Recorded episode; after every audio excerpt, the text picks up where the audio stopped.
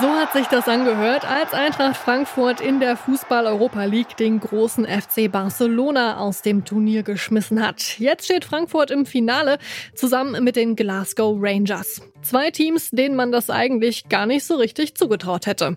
Aber sie haben leidenschaftliche Fans und vor allem viele Fans.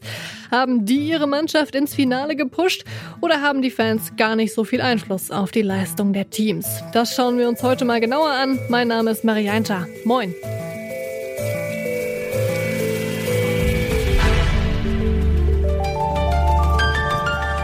Zurück zum Thema.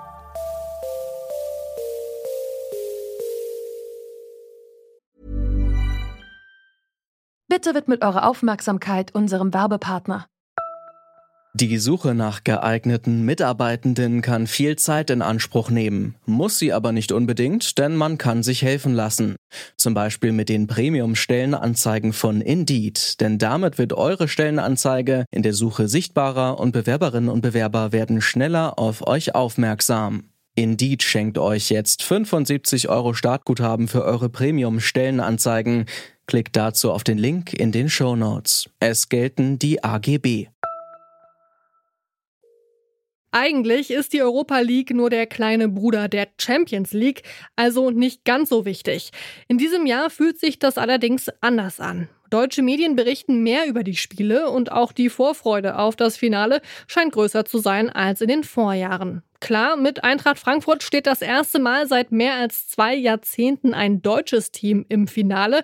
Das ist aber nicht der einzige Grund. Alice Jo-Tietje, Redakteurin beim Sportmagazin ran.de, hat mir erklärt, warum dieses Finale so besonders ist weil es Tradition pur ist. Es ist ein Spiel von zwei Mannschaften, die für Tradition, Fanliebe, für Herz und für ja, Herzblut auch stehen. Und etwas, was jeden Fußballromantiker trifft und ihn wieder reinzieht in den Fußball, was in den letzten Jahren vielleicht nicht unbedingt der Fall war.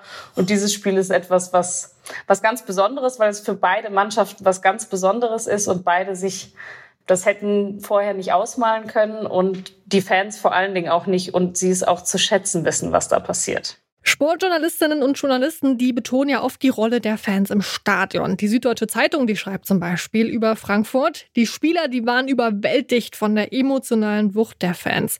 Sind das so Journalistenfloskeln, um die Fans zu würdigen? Oder gibt es in der Berichterstattung wirklich die Überzeugung, ja, dieser Sieg, der geht jetzt auf die Fans zurück? Ich glaube, dass das nicht nur eine Floskel ist, sondern das muss man erlebt haben. Ich habe selbst viele Frankfurt-Spiele auch im Stadion erlebt. Das ist ein Knistern, das ist eine Spannung, die sich auf die Spieler überträgt. Bei Eintracht Frankfurt ist es in den letzten Jahren oft der Fall gewesen, dass die Fans dafür gesorgt haben, dass die Mannschaft die Extrameile geht. Und die Mannschaft ist sich dessen auch bewusst. Das macht es dann vielleicht aus, dass sie diese Emotionen auch annehmen und die auch brauchen bis zu einem gewissen Teil und somit halt auch das auf den Platz bringen können und dann diese diese Einheit entsteht. Ist denn der Support im Stadion überhaupt das wichtigste Mittel für die Fans, um ihren Verein zu unterstützen? Nein, ich glaube, also es ist natürlich der sozusagen präsenteste äh, Unterstützung, aber Fans von Eintracht Frankfurt machen auch so sehr viel für ihre Mannschaft, für aber auch den Verein und äh, versuchen den zu repräsentieren und im Hintergrund auch viel zu organisieren und äh, zu machen. Dementsprechend ist es natürlich nicht das Einzige, aber es ist natürlich das, was am stärksten ist, sozusagen nicht nur von der Lautstärke, sondern auch am sichtbarsten dann in, in Anführungszeichen. Und die Choreografien sind mittlerweile weltweit bekannt und schaffen auch dem Wettbewerb Werbung am Ende, dass man Bilder zeigen kann, die wunderschön sind aus einem Wettbewerb, der vielleicht nicht immer jeden äh, Zuschauer gelockt hat bisher. Jahrzehntelang, da galt ja in der Europa League die sogenannte Auswärtstorregel. Also bei Gleichstand nach Hin- und Rückspieler hat die Mannschaft gewonnen, die auswärts mehr Tore geschossen hat. Die Idee dahinter, die war, dass Auswärtstore schießen schwieriger sei als zu Hause vor den eigenen Fans. Seit diesem Jahr gibt's die Regel aber nicht mehr. Spielen die Fans dann zumindest für ja, die Organisatoren, also die, die die Regeln machen, am Ende doch nicht so eine große Rolle?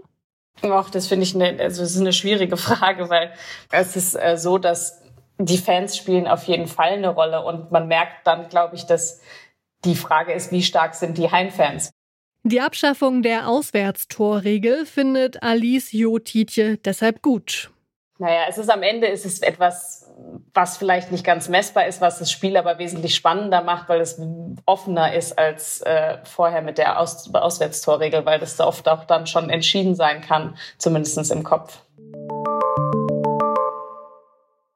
Die Fans waren unglaublich, ohne die hätten wir das nicht gepackt. So oder so ähnlich hört sich das oft an, wenn Fußballspielerinnen und Fußballspieler nach dem Spiel erklären, warum ihr Team gewonnen hat. Aber lässt sich ein positiver Effekt auf die Leistungen auch wissenschaftlich nachweisen?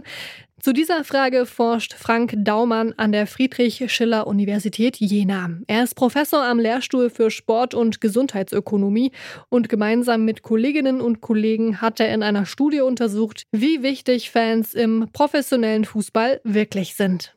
Also der Einfluss der Fans, der ist doch schon relativ groß und man hat das sehen können durch die entsprechenden Restriktionen im Zuge der Pandemie waren ja zeitweise Fans beziehungsweise die Zuschauer ausgeschlossen bei den Spielen. Und dann hat man deutlich feststellen können, dass der Heimeffekt zurückgeht.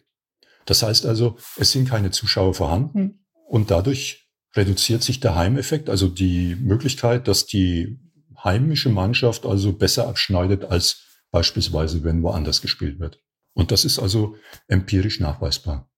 Dieser sogenannte Heimeffekt ist der entscheidende Punkt in der Studie.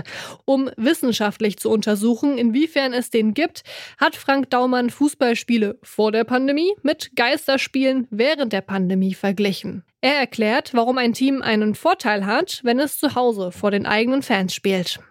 Durch den Ausschluss der Zuschauer ist es äh, so gewesen, dass sie also eine andere Wirkungskette hatten im Stadion.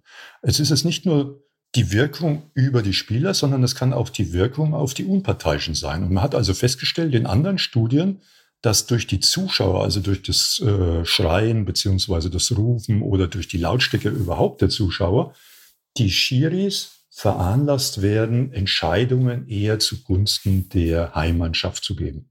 So, das ist der eine Wirkungskanal. Und der andere Wirkungskanal, der läuft natürlich über die Spieler, wo man sagt, okay, es gibt vielleicht eine höhere Testosteronausschüttung oder solche Effekte. Und dann wird auch noch so ein anderer Effekt besprochen, also Heimspiele bedeutet, dass natürlich die Heimmannschaft äh, nicht diese beschwerliche Anreise hat. Stellen Sie sich vor, Sie müssen jetzt vielleicht in eine andere Zeitzone reisen oder wie früher das passiert ist, wenn also die Mannschaften irgendwie in Deutschland rumgereist sind, dann waren die vielleicht nur für einen Tag, also vielleicht von München nach Hamburg und sind dann wieder zurückgefahren. Das sind vielleicht andere Erschöpfungszustände, wie wenn sie jetzt direkt vor Ort sind. Also das sind so diese Wirkungskanäle, über dem so, über den so ein Heimeffekt wirken kann. Dass Fans den Erfolg ihres Teams auch bei Auswärtsspielen beeinflussen können, das konnte die Studie übrigens nicht klar beweisen. Was sie klar beweisen konnte, eine große Fankulisse mit Gesängen und Choreografie hat nicht nur einen Einfluss auf die Heimmannschaft und auf die Schiedsrichter, auch die gegnerische Mannschaft wird dadurch beeinflusst. Also wenn natürlich eine höhere Geräuschkulisse ist, die eher abwehrend ist, dann führt das vielleicht dazu, dass man sich bei bestimmten Spielzügen zurückhält und stärker verunsichert wird. Also das kann natürlich schon einen negativen Einfluss auf die Spieler haben. Ja, wenn die sich also plötzlich einer riesigen Geräuschkulisse bei Pässen oder weiß der Teufel, welche äh, Spielzüge also geplant sind, gegenübersehen, dann kann das schon dazu führen, dass die Motivation und vielleicht damit auch die Routine etwas, äh, naja, in Mitleidenschaft gezogen wird. Die Fans, die gelten im Fußball als der zwölfte Mann, also genauso wichtig wie ein Spieler auf dem Platz. Und tatsächlich können sie das Geschehen auf dem Platz beeinflussen. Bei Heimspielen sorgen aktive Fans dafür, dass die eigene Mannschaft angespornt, die Gegner eingeschüchtert und der Schiedsrichter beeinflusst wird. Dieser Heimeffekt lässt sich auch wissenschaftlich nachweisen. Und dass die Fans zum Fußballerlebnis dazugehören, das ist ja eh klar. Das war's von uns für heute. An dieser Folge mitgearbeitet haben Josua Gerner, Annalena Hartung und Charlotte Thielmann. Produziert wurde sie von Andreas Popella. Chef vom Dienst war Kai Rehmen und mein Name ist Marianta. Danke fürs Zuhören und wir hören uns bald. Ciao. Zurück zum Thema vom Podcast Radio Detektor FM.